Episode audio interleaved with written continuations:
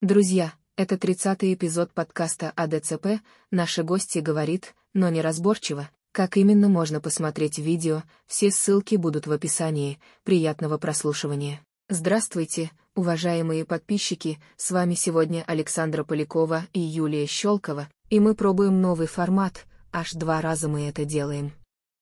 Первый раз заключается в том, что мы записываем видео, которое впервые на моем канале будет с субтитрами от гостя, а второй формат заключается в том, что данные видео мы снимаем не в Скайпе, а ВКонтакте, так что мы нашли новые способы для съемок.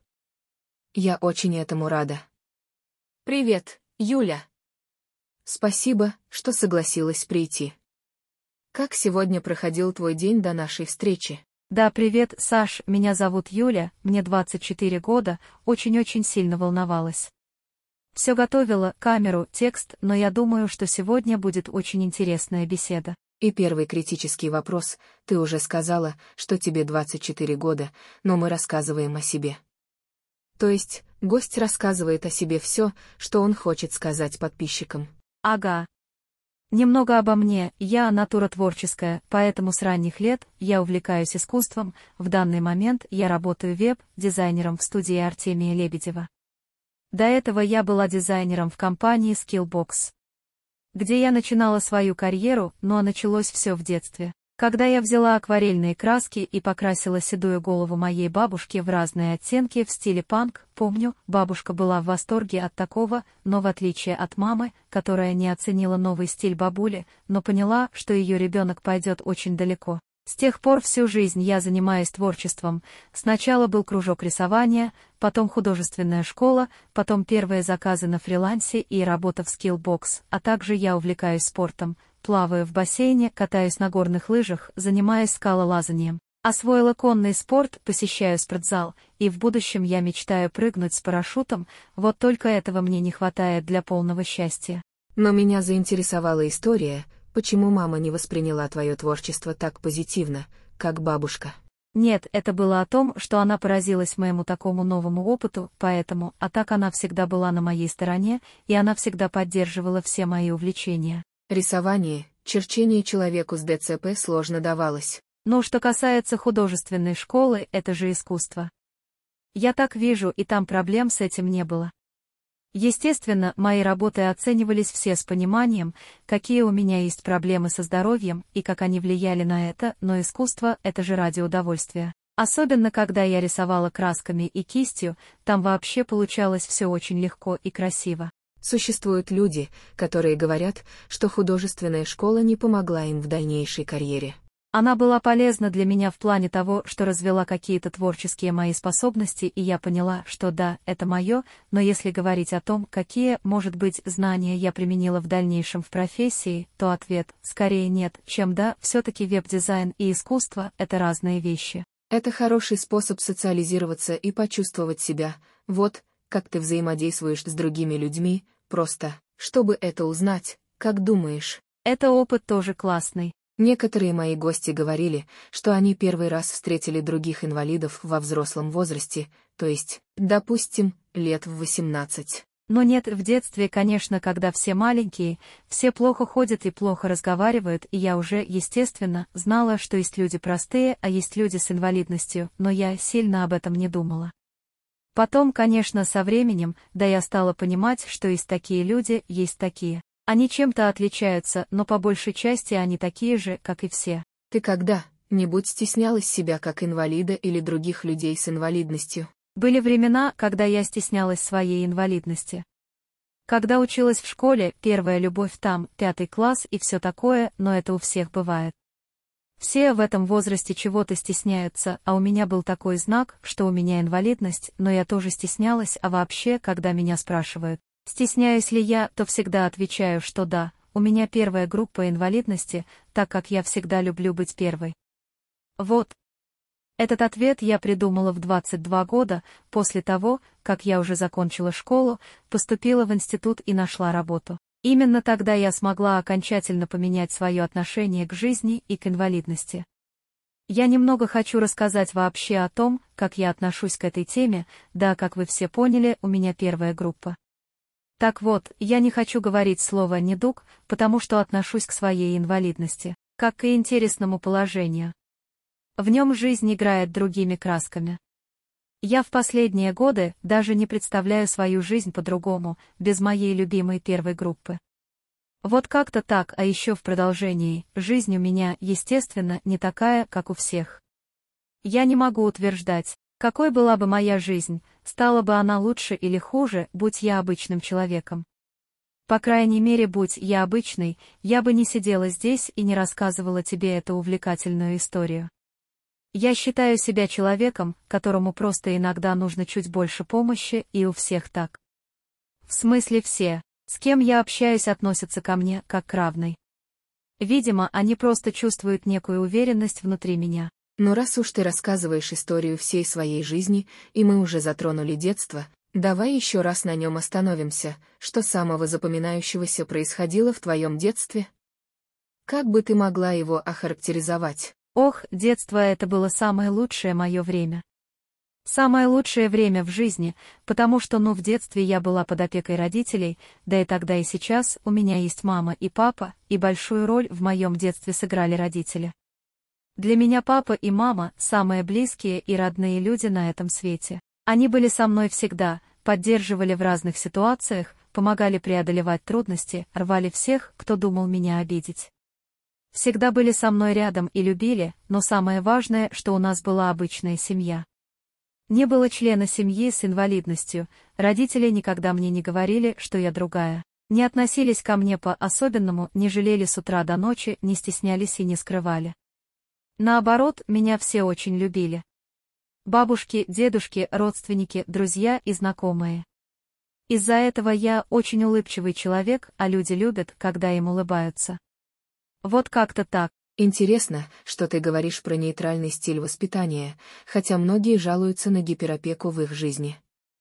У тебя таких ситуаций не было? Мне повезло, у меня всегда были, да и есть, очень хорошие родители. Они меня воспитывали, как и обычного здорового ребенка.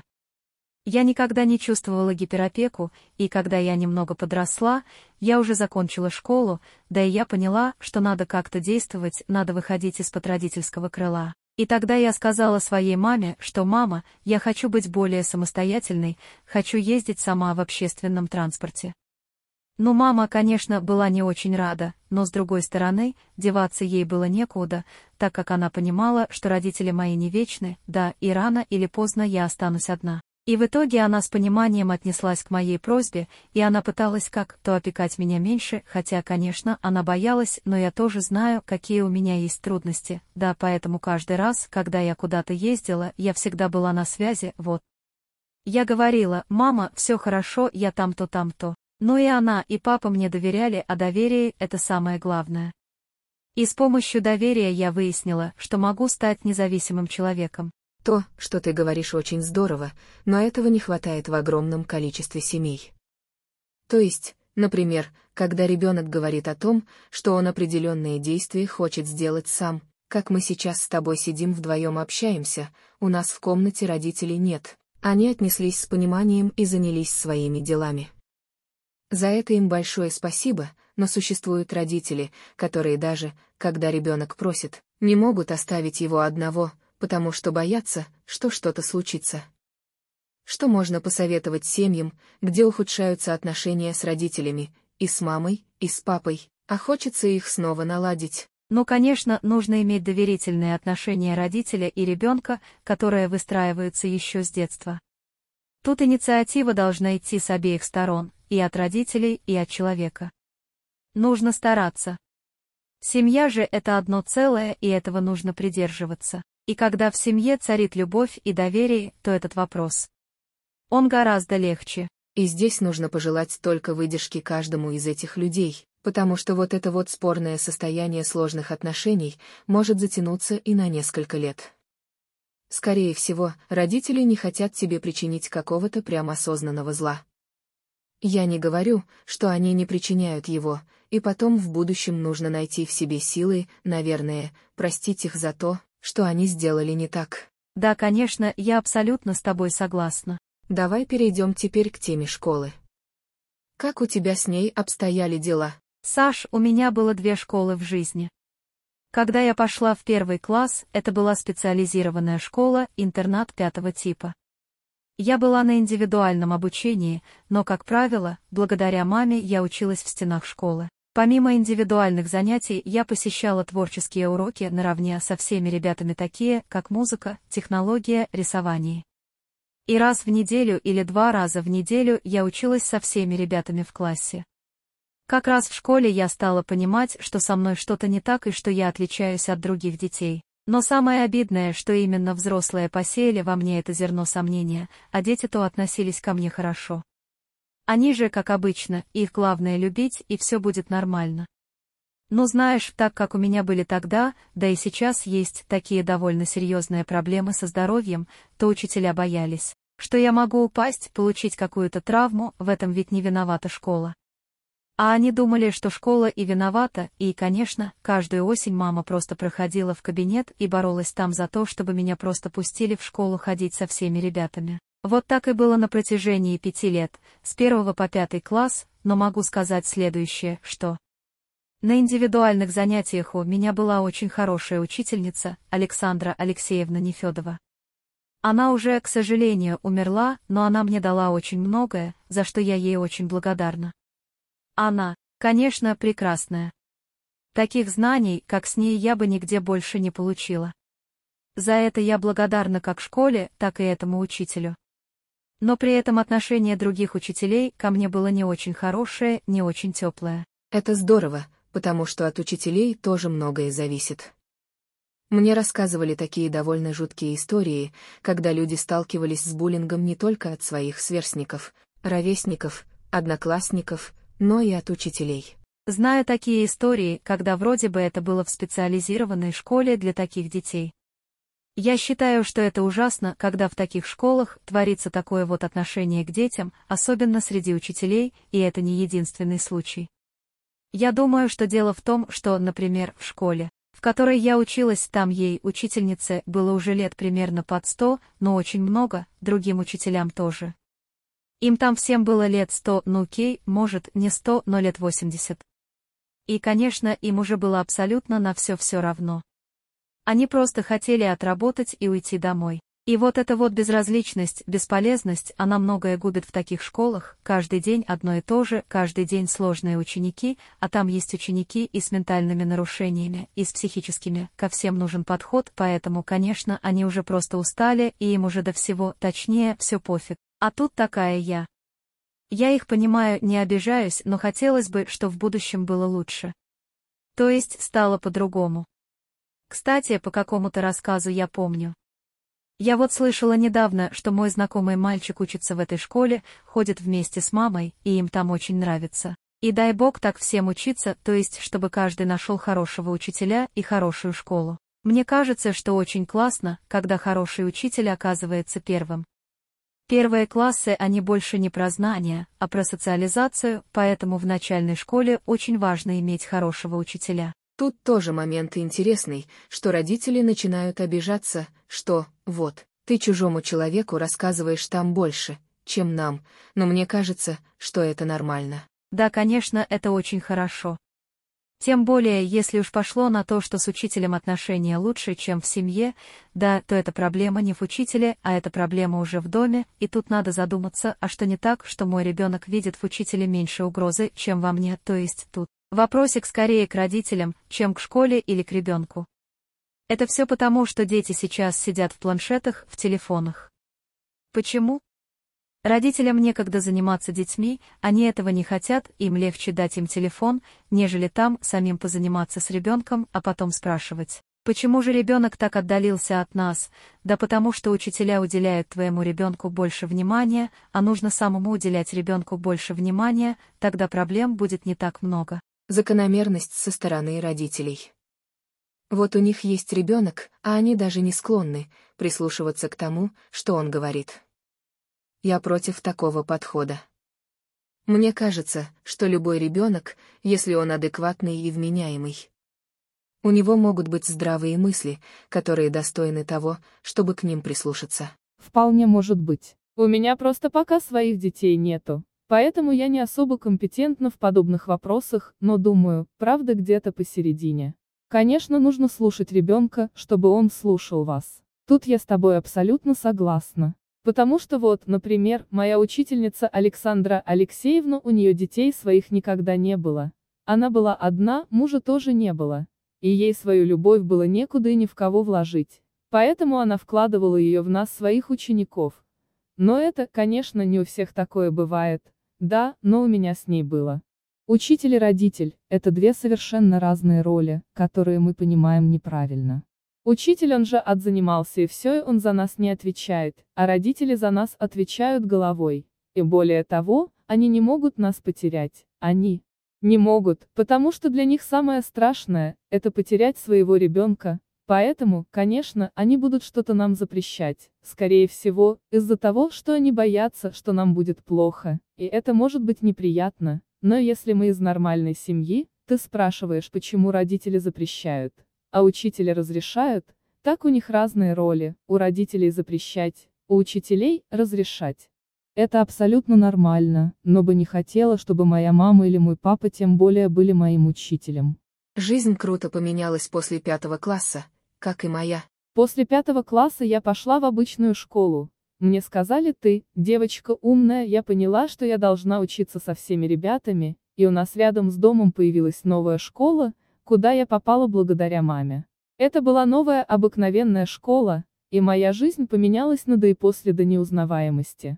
Начиналось с того, что я помню, что там все было мне незнакомо. Но потом она стала для меня вторым домом, потому что к моему приходу всех детей и всех учителей подготовили. И я туда пришла как к себе домой. Конечно, там я еще больше осознала, что отличаюсь от других. Это было так, что, как и сказала, я иногда прошу помощи, но пятый класс – это был поворотный момент, переворот. Это был пятый класс. Всего один год, но у меня за него какая-то трансформация произошла, что я начала думать и именно после пятого класса. Я осознала, что да, я не такая, как другие, но это мне не должно как-то мешать в жизни, и поэтому я стала дальше вести себя, как и обычно. У Юли изменился бот, так как у меня закончилась бесплатная подписка, и я использую аналогичное приложение, ну а мы продолжаем. То есть, ты просто отпустила эту ситуацию. Бывает такая стадия, что ты типа очень долго сам себя обвиняешь, что «вот у меня ДЦП», вот я там какой-то неправильный, но на самом деле, но ну я думаю, что в процессе жизни каждый человек понимает, что, если я буду все время думать, что я там какой-то плохой, неправильный и так далее, то жизнь просто пройдет мимо меня. Да, я осознала, что я вся такая плохая и ужасная, меня такую никто не полюбит. Но это, как я потом поняла, просто был обычный переходный возраст, который был у всех. Человек должен быть сильным, чтобы принять себя. Плюс, должны быть люди, которые могут его поддержать. Это происходит у всех по-разному, у кого-то в пятнадцать лет, как у меня, полное принятие, у кого-то в двадцать, а кого-то в пятьдесят. Что тут посоветовать? Ты не сможешь ничего изменить, ты не сможешь ничего поменять потом. Нужно просто принять себя такой, какая ты есть. Другого не дано, другого нету, вот что есть, то и берите вот. И вторая еще особенность, которую я осознала, смотря на людей, которые относятся плохо. Потому что вот у меня отношение к таким людям, которые меня как-то дразнили в школе или что ты, о, еще просто это же не от большого ума, а что на дураков обижаться. У меня несколько другой был подход, он о том, что даже не что они, дураки, а просто just for fun, ну, по приколу, скажем так. Вот, у всех есть разные хобби, я, когда прихожу со школы домой, по приколу включаю «Чародеек» и «Винкс», мультики смотрю, а они вот по приколу начинают надо мной издеваться. Ну, это, конечно, очень такое своеобразное мышление, что ты вроде, как игрушка для них, они просто с тобою так балуются. И плюс еще, конечно, все зависит от тебя, то есть если в пятом классе я была не уверена в себе, я сама себя стеснялась, понимаешь? И остальные дети, а они очень чувствительные, они это понимали, что я сама себя стесняюсь. И естественно, это как красный платок для быка, ага. Она слабая, значит, мы можем ее дразнить. А потом, когда я приняла себя такой, какая я есть, я сказала: ну да я такая, что вы мне сделаете. Да и они поняли, что все, она больше не наша цель, уже не интересно, им становится скучно меня дразнить. Да, потом и другие дети так стали. А то они понимают, что я стала сильнее, им становится как бы стыдно, они начинают ко мне привыкать, говорят, да что ее обижать. Она ж нормальная, в дальнейшем все, кто меня дразнил, стали моими друзьями. Но только когда я приняла себя. У меня больше не стало никаких врагов, и все стали принимать меня такой, какая я есть. Интересно, но вот у меня всегда было такое желание обидчикам как-то ответить, я понимала, что... Если я их на самом деле побью в ответ на угрозы, то хуже будет только мне, они потом начнут все так выставлять. Что типа вот, она нападает, она дерется. Не, ну конечно нет, агрессии никакой быть не должно, просто когда я перестала обращать внимание на их обзывание, им стало скучно, и они перестали меня обзывать.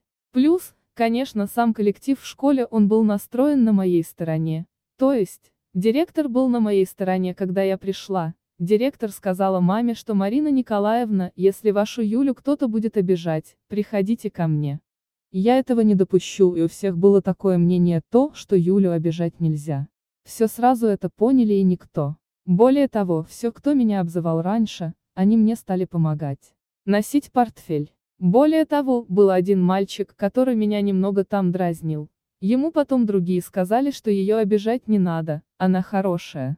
И причем сказали ему это его же одноклассники, типа ты что совсем, парень, офигел. После этого он стал носить мне портфель. А я такая, ну да, спасибо большое, и мы с ним помирились. Все именно так. Так что здесь сила воли должна быть большой, именно не физическая, а эмоциональная. Стоит еще упомянуть, что эти дразнилки, обзывалки происходят, когда вы остаетесь условно один на один, когда родители куда-то отходят. Смотри, я объясню. Вот все эти люди, да, сейчас не говорю о детях, да, я говорю обо всех, и о взрослых, и о детях. Если они чувствуют твою слабость, то, конечно, они нападают на тебя, как акула нападает на свою жертву, если она слабая, но если они видят, что ты или сама сильная, или этого не допускаешь, то им просто сыкотно на тебя что-то там гнать. И все, они отходят. Они же тоже все сильные. Они же тоже все сильные только тогда, когда ты их слабее, а на более сильного они никогда не пойдут. Мы неожиданно подали тему буллинга с точки зрения такой осознанности, потому что все видео, которые я смотрела до этого, они были посвящены той теме, что человек плакал, вспоминая, как меня дразнили, там топили в туалете, еще что-то делали. На данный момент мы рассуждаем, как не жертвы, а просто люди, которые в той или иной мере через это прошли. Конечно, а что плакать-то? Но всех дразнят. Как будто мы какое-то исключение. Как бы, ну бывает. Ну а что? Ну если люди таки, такие идиоты. Даже если это больно вспоминать, то это осталось все там, сейчас нас условно никто не дразнит. Логично, что после школы было трудоустройство, и здесь я предполагаю, что тоже большая психологическая работа была тобой проделана, чтобы его совершить. Да давай тогда расскажу, что было после окончания школы. Я поступила в институт, да я сдавала ЕГЭ, АГ, все эти злосчастные формулировки, ах их как вспомню, вообще истерика, ну ладно, это все в прошлом. Там опять ничего необычного, через это проходит каждый подросток. Итак, после окончания школы я поступила в институт и поняла, что я не хочу сидеть на шее у родителей. Я должна стремиться к самосовершенствованию и к независимости. Поэтому я решила найти какую-то работу. Ну знаешь, подработку такую небольшую, так как я училась, да, мне нужен был неполный рабочий день. Я разместила свое резюме на всех сервисах по поиску работы, которые можно было найти, и я стала откликаться на разные вакансии, которые мне подходили. Для каких-то вакансий не хватало мне опыта работы, для других – определенных знаний программ, и я все никак не находила вакансию. Так прошло где-то полгода. И вот однажды приходит ко мне письмо с одного из таких сервисов с предложением принять участие в международной стажировке для людей с инвалидностью «Шаг в профессию». Это такой проект, где тебе подбирают наставника, с которым ты консультируешься все обучение. Вы разрабатываете какой-то кейс, и параллельно наставник тебе дает реальные знания по твоей специальности. И помимо работы с наставником, у меня появилась возможность для практики, которая была связана с трудоустройством. Один из пунктов практики был по прохождению собеседования, которое перевернуло всю мою жизнь. Далее в практикуме стажеры учились презентовать свои качества, знания и умения. Только практика и никаких обязательств, но я все равно была в холодном поту, потому что за день до этого я начиталась страшных историй про коварных и злых эйч ар-кураторов. Как раз одной из компаний, которая участвовала в этом проекте, был Skillbox, это такой онлайн-университет по приобретению профессий. И вот я пришла на это собеседование. Это были самые страшные двадцать минут в моей жизни. Оно прошло очень хорошо, я рассказала, что я умею, что могу, показала мои работы, и после этого собеседования через пару дней мне сказали, что меня готовы взять на работу в Skillbox, я была очень этому рада. Я не знала, что вот так вот меня возьмут с первого раза. Еще через несколько дней меня взяли на работу. Там я отработала четыре года, работала удаленно, находясь дома, но я также участвовала в жизни команды, только из дома. Да, я ездила иногда в офис на рабочие мероприятия, но все же основная часть работы была удаленно. Каких-то проблем у меня с коллегами не было, все меня опять-таки замечательно приняли в свою команду, все ко мне относились как к обычному человеку, работнику, меня обучали так, как это была моя первая работа, все меня любили. И я всех любила. В общем, работа мечты. Уже после того, как я там проработала четыре года, за четыре года я много что сделала, я всему научилась, закончила параллельный институт, и за четыре года, за все время работы я поняла, что я должна двигаться дальше и что мне уже нужна какая-то новая работа, чтобы понять, а что же есть еще. Тогда я узнала, что есть набор в студию Артемия Лебедева, и я откликнулась на вакансию, сделала тестовое задание на вакансию, прислала работу, и, к моему удивлению, моя работа была одной из лучших. И тоже еще через пару дней, меня уже взяли на работу в студию Артемия Лебедева, где я работаю уже полгода по сей день. Что изменилось, когда ты трудоустроилась, нашла работу? После трудоустройства, моя жизнь сильно изменилась, стало больше ответственности. И это мне помогло стать более самостоятельной. У меня появился опыт передвижения на общественном транспорте, самостоятельного проживания в квартире. У меня изменился образ жизни, теперь я каждый день работала в компании и отвечала за свою работу. Ты упомянула «Шаг в профессию», и это популярная среди инвалидов стажировка, но по каким-то причинам не все ее проходят и не все настолько успешны. Расскажи вообще, что там происходило и к какому результату ты пришла по итогу. Да, как я уже сказала, это проект наставничества, где людей обучают их профессии. Нужно просто прийти и сказать, что я люблю веб-дизайн и хочу, во-первых, научиться веб-дизайну. Сначала ты идешь на митап, деловую встречу, где с тобой общаются, выясняют, насколько ты готов к проекту, насколько у тебя большие амбиции, насколько ты хочешь этого всего. Вот, и если у тебя большой есть стимул узнать новое о профессии, то тебя, конечно же, берут на работу в проект вакансии стажера. Там надо пахать, пахать и еще раз пахать. И, кстати, еще хочу сказать, что я не только участвовала в этом проекте как стажер, но еще как наставник. Через полтора года после проекта, когда я была стажером, вот я приняла в нем участие, и через полтора года я стала в нем принимать участие в качестве наставника. У меня были стажеры конкретно по графическому дизайну и веб-дизайну. Каждому стажеру я нахожу реального заказчика, и мы на протяжении двух месяцев работаем и проходим все этапы создания дизайна. Со всеми стажерами мы проходим до финала проекта, и у меня даже есть один победитель, который занял первое место. Все заказчики остались довольны, а у стажеров появился весь необходимый опыт для поиска работы в этой позиции. Также, продолжая тему моего наставничества, считаю важным сказать, что я начала заниматься еще одним проектом. Это уже вне шага в профессию. Этот проект мой. В нем я курирую школьников, ко мне обратилась моя школа, то есть человек, который занимается всеми школьными активностями, с предложением о сотрудничестве сделать логотип для школьного объединения. Но я предложила более интересный вариант затолкнуть детей в эту тему инвалидности, чтобы сами ребята сделали логотип своего объединения под моим руководством. Им эта идея понравилась, я сейчас готовлю программу для этого проекта, и уже в ноябре мы начинаем работать. Вот недавно мы уже собрали команду, И мы уже, точнее я уже пишу по этой теме задание, не задание, а активности, теорию о логотипах. Для меня это первый опыт работы с детской группой, но надеюсь, что у меня все получится. Хочется пожелать успеха, и меня заинтересовало в твоем рассказе еще несколько аспектов. Смотри, ты сказала, что подбираешь каждому стажеру заказчиков, как именно это ты делаешь? А смотри, ко мне представляют какого-то стажера, я знаю тему. Да, и я у себя в группе, точнее на странице в соцсетях пишу объявление, что мол есть команда стажеров. Мы ищем заказчика, сделаем бесплатную работу там, сделаем сайт или логотип абсолютно бесплатно. Как бы пишите, естественно, получаем много людей, которые хотят себе сайт бесплатный. И они пишут мне в директ или под этим постом в комментариях, что мне нужен логотип, мне нужен сайт. Я это все это собираю в одном месте и предлагаю стажеру варианты. Говорю, что такой-то заказчик, и уже стажер сам выбирает, что ему, скажем, интересно. И когда мы со стажером договорились, я пристраиваю другого стажера и так много-много раз. Ну вот так.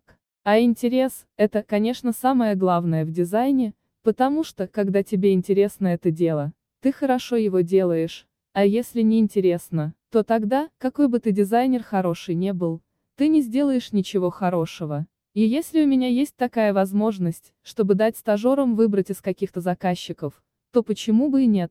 Более того, набирается три-четыре заказчика с разными темами за первый сезон. Пожалуйста, выбирайте, но, конечно, на сложность я тоже смотрю, но обычно работа не только интересная, но и та, с которой справится стажер.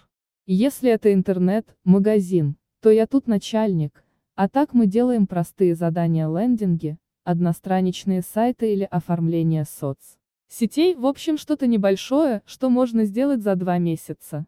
Человек действительно может испугаться, они же никогда этого не делали. Все только пришли в область дизайна, может чуть-чуть до этого кто-то занимался, но в основном это те, кто вот только, только пришли.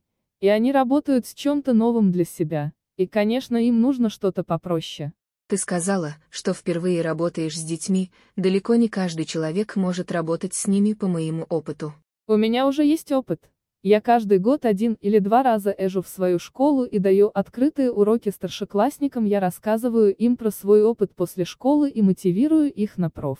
Ориентацию, как раз-таки это десятый-одиннадцатый класс. Они только-только понимают, кем они хотят быть, я им помогаю. И до этого у меня с ними было все хорошо. Они меня не осуждают, скажем так, за мою неидеальную речь. Слушают очень внимательно, задают какие-то вопросы и прям виден интерес в их глазах. И каждый раз наша встреча – праздник и для них, и для меня. Плюс, важен настрой, когда основной учитель им объясняет, кто я такая и что от них хочу. Это тоже очень помогает. Проблем особо нет. На проект мы тоже выбирали ребят по их желанию, чтобы они сами ко мне пришли, а когда человек сам мотивирован, то с ним намного легче заниматься. А мне говорили преподаватели в магистратуре, но так получилось, что, кто учится в магистратуре, тот меня поймет, что там с преподавателями, но сравнительно небольшая разница в возрасте может быть. И это помогает самим преподавателям, что разница пять-десять лет, может вообще ее и не быть. Им это помогает быть на одной волне, у тебя тоже сравнительно небольшая разница в возрасте между тобой и детьми, ты чувствуешь, что эта маленькая разница больше тебе помогает или как-то вот мешает, когда между преподавателем и учеником маленькая разница в возрасте, то ученик его не воспринимает всерьез. Мне это безусловно помогает, так как все-таки мы занимаемся искусством, там все классное, красивое все, и там знание не главное. Там не как в физике или математике, там чисто ты им что-то объясняешь в классе, просто я и выгляжу, как ребенок, пока что. Слава богу, и это очень хорошо. Это даже не как учеба, и я не их учитель, а я их наставник, то есть, мы с ними общаемся на «ты», то есть. Нет какой-то субординации, мы все работаем в дружной команде. Я считаю, что ничего такого в этом нет, просто творческий коллектив он такой. Следующий вопрос про твою жизнь, негативная она или позитивная, я вижу, что ты здесь написала девиз. Какая есть история у этого девиза, как он у вас появился в семье? Как ты и сказала, девиз моей семьи, мы обречены на успех. Никто не знает, как он у нас появился в семье, потому что папа как-то откуда-то принес. И это как-то закрепилось давно, и это характеризует всех нас, мы все очень позитивные, всегда не унываем, это прям про нас. Я всегда ищу плюсы в любых и даже самых негативных ситуациях. Нельзя сказать, что было самого негативного или позитивного в моей жизни, потому что любая ситуация и позитивна, и негативно просто можно посмотреть с разных сторон, но я стараюсь во всем искать позитивные моменты. А тогда, если ты сейчас заговорила о такой вещи, как скорее не позитивность и негативность, а объективность, можно ли привести примеры для наших подписчиков, то есть взять какую-то случайную ситуацию и сказать, какие у нее есть плюсы, а какие минусы? Да, конечно, можно такое сказать. Я могу привести пример, возьмем, например, мою инвалидность, да, вот я такая в кавычках, и выросла немного особенной, скажем так, с одной стороны, это трагедия, да, потому что как бы я, больной человек, ему сложно передвигаться, у него проблемы с общением, какие-то еще другие заболевания и все такое. Но с другой стороны, как я уже сказала, моя жизнь. Она не такая, как у всех, я никогда не шлялась по гаражам, хотя могла бы. Нет, серьезно, я могла бы, если бы не инвалидность. Ха-ха-хах, да я такая, меня только там не хватало, но, вот прям да. Я могла пойти в какую-то не ту компанию, не. Ну мне мама всегда говорила, что если тебя кто-то украдет, через два часа привезут обратно и еще доплатят. То есть я такая вонючка. Просто они не выдержат моей болтовни, так что лучше не надо. Я хоть и тихоня, если надо. С одной стороны, я милая и хорошая девочка, но с другой стороны, могу и показать Кузькину мать.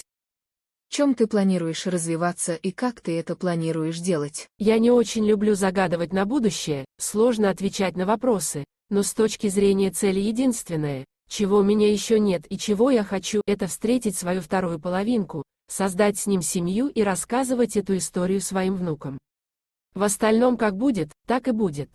Мы с тобой тут заговорили о том, что у тебя есть несколько произведений, ты вроде бы как автор, даже свидетельство о публикации я находила. То есть, понимаем из предыдущих диалогов, что ты связана с писательством, но это больше хобби для тебя, когда получается писать, о чем ты пишешь, учитывая, насколько ты занята. Как говорится, талантливый человек талантлив во всем. Я еще и пишу просто так для себя, когда есть вдохновение, как хобби. Да, могу год ничего не писать, а могу за месяц настрочить несколько рассказов. По большей части это история из моей жизни. Как я говорила выше, я ставлю перед собой цель, это построить мостик между миром обычных людей и миром людей с инвалидностью. Вот это, наверное, моя миссия жизни, да еще, объединить всех людей и чтобы все друг друга понимали. Мои рассказы помогают обычным людям, они понимают, что в их жизни не так все плохо, как они об этом думают, они меняют свое мнение, а я пытаюсь донести им, людям с инвалидностью, что все в мире возможно, главное не сдаваться и верить в лучшее. Как ты относишься к жизни, так и она относится к тебе. Это я поняла за свою жизнь. Теперь поговорим про твою фамилию. У меня были люди, которые берут псевдонимы, как то заменяют фамилию, потому что она им не нравится, здесь ты просто убрала несколько букв из своей фамилии. Это вроде не такое большое изменение, расскажи, какую, ту историю своей фамилии, почему ты все таки изменила фамилию. Для тех, кто еще не знает, моя фамилия Щёлкова, она мне очень нравится, она звонкая, с характером, прям как я, плюс она еще и не так часто встречается, я ее сократила, как ты уже сказала, для красоты и творческого псевдонима получилось как Юлия Щёлк, а на английском как Юлия Клик, потому что если переводить с русского на английский, то там буква «щ» и буква «ё», миллион разных букв. Это никому не нужно, а так на английском, когда я работаю, я кликаю по компьютеру мышкой и щелкая разное. Задачи как орешки. Люди с ДЦП считают, что они медленные, но на самом деле я так не считаю, есть какие-то замедления, конечно, но все равно также есть и возможность адаптироваться к этим замедлениям и начать вести нормальную жизнь. Вот я, например, не считаю себя такой уж медленной, а у тебя как с этим? Ну, кстати. У меня на работе, и на предыдущей, и на этой все говорят, Юля, какая ты быстрая. Юля, как ты это делаешь так быстро? В нашей команде я славлюсь тем, что я работу делаю быстрее всех в коллективе. Это происходит так: когда я работаю за компьютером, я знаю какие-то фишки, какие-то моменты, как сделать все легче и быстрее из-за того, что я знаю, как делать такие логотипы. У меня есть такая идеология, философия жизненная, да, моя, что ДЦП у меня. Это интересное положение, в котором мне посчастливилось оказаться, да именно, посчастливилось, потому что моя жизнь не такая, как у всех, как мы уже выяснили, и меня это очень радует. Это даже интересно, смотреть на мир под другим углом, ломать стереотипы и помогать людям оставаться в обществе, объединять людей. Это то, без чего жизнь могла бы быть совсем другой, возможно, самой обычной, а у меня жизнь необычная. Поэтому я принимаю себя такой, какая я есть, и наслаждаюсь жизнью. В ТикТоке есть такая игра, типа, если бы тебе предложили другую жизнь, ты бы согласилась или нет? У меня, скорее всего, ну, я бы согласилась, ну так метафорично, чтобы посмотреть. А что из себя представляет другая жизнь, а ты бы вот согласилась на другую жизнь? Нет, я бы не согласилась, как бы я не знаю, что бы я делала, что бы изменилось опять, так и я не знаю, где бы я оказалась, я не хочу в другую жизнь, на горжи, там скучно, мне и тут хорошо, а то, что в другой жизни, это в другой жизни. В другой жизни мы с тобой оказались бы на гаражах. Мы здесь вот, ты делаешь такое полезное дело, а я такое полезное дело, и в этом все. Это очень классно. Если подытожить наш разговор, то в общей сложности, если учитывать репетицию, переписки ВКонтакте, все моменты, получается часов пять, что достаточно долго, поэтому как бы ты суммировала все, что произошло между нами за эти несколько дней? Ой, ну мне очень понравилось, подготовка, интервью, да. Спасибо большое, что ты меня нашла. Спасибо большое, что мы с тобой так вот хорошо сошлись, потому что для меня тоже интересный опыт, так как я всегда боялась вот таких интервью по веб-связи. Пару лет назад это для меня было нереально, и я очень надеюсь, что я была полезна вам, дорогие слушатели, надеюсь, вы очень много чего сегодня узнали. Если вы захотите дружить, то добавляйтесь ко мне в друзья, я обязательно всех приму, а вообще я за то, чтобы мы все общались на равных условиях, так как мы тут все равные.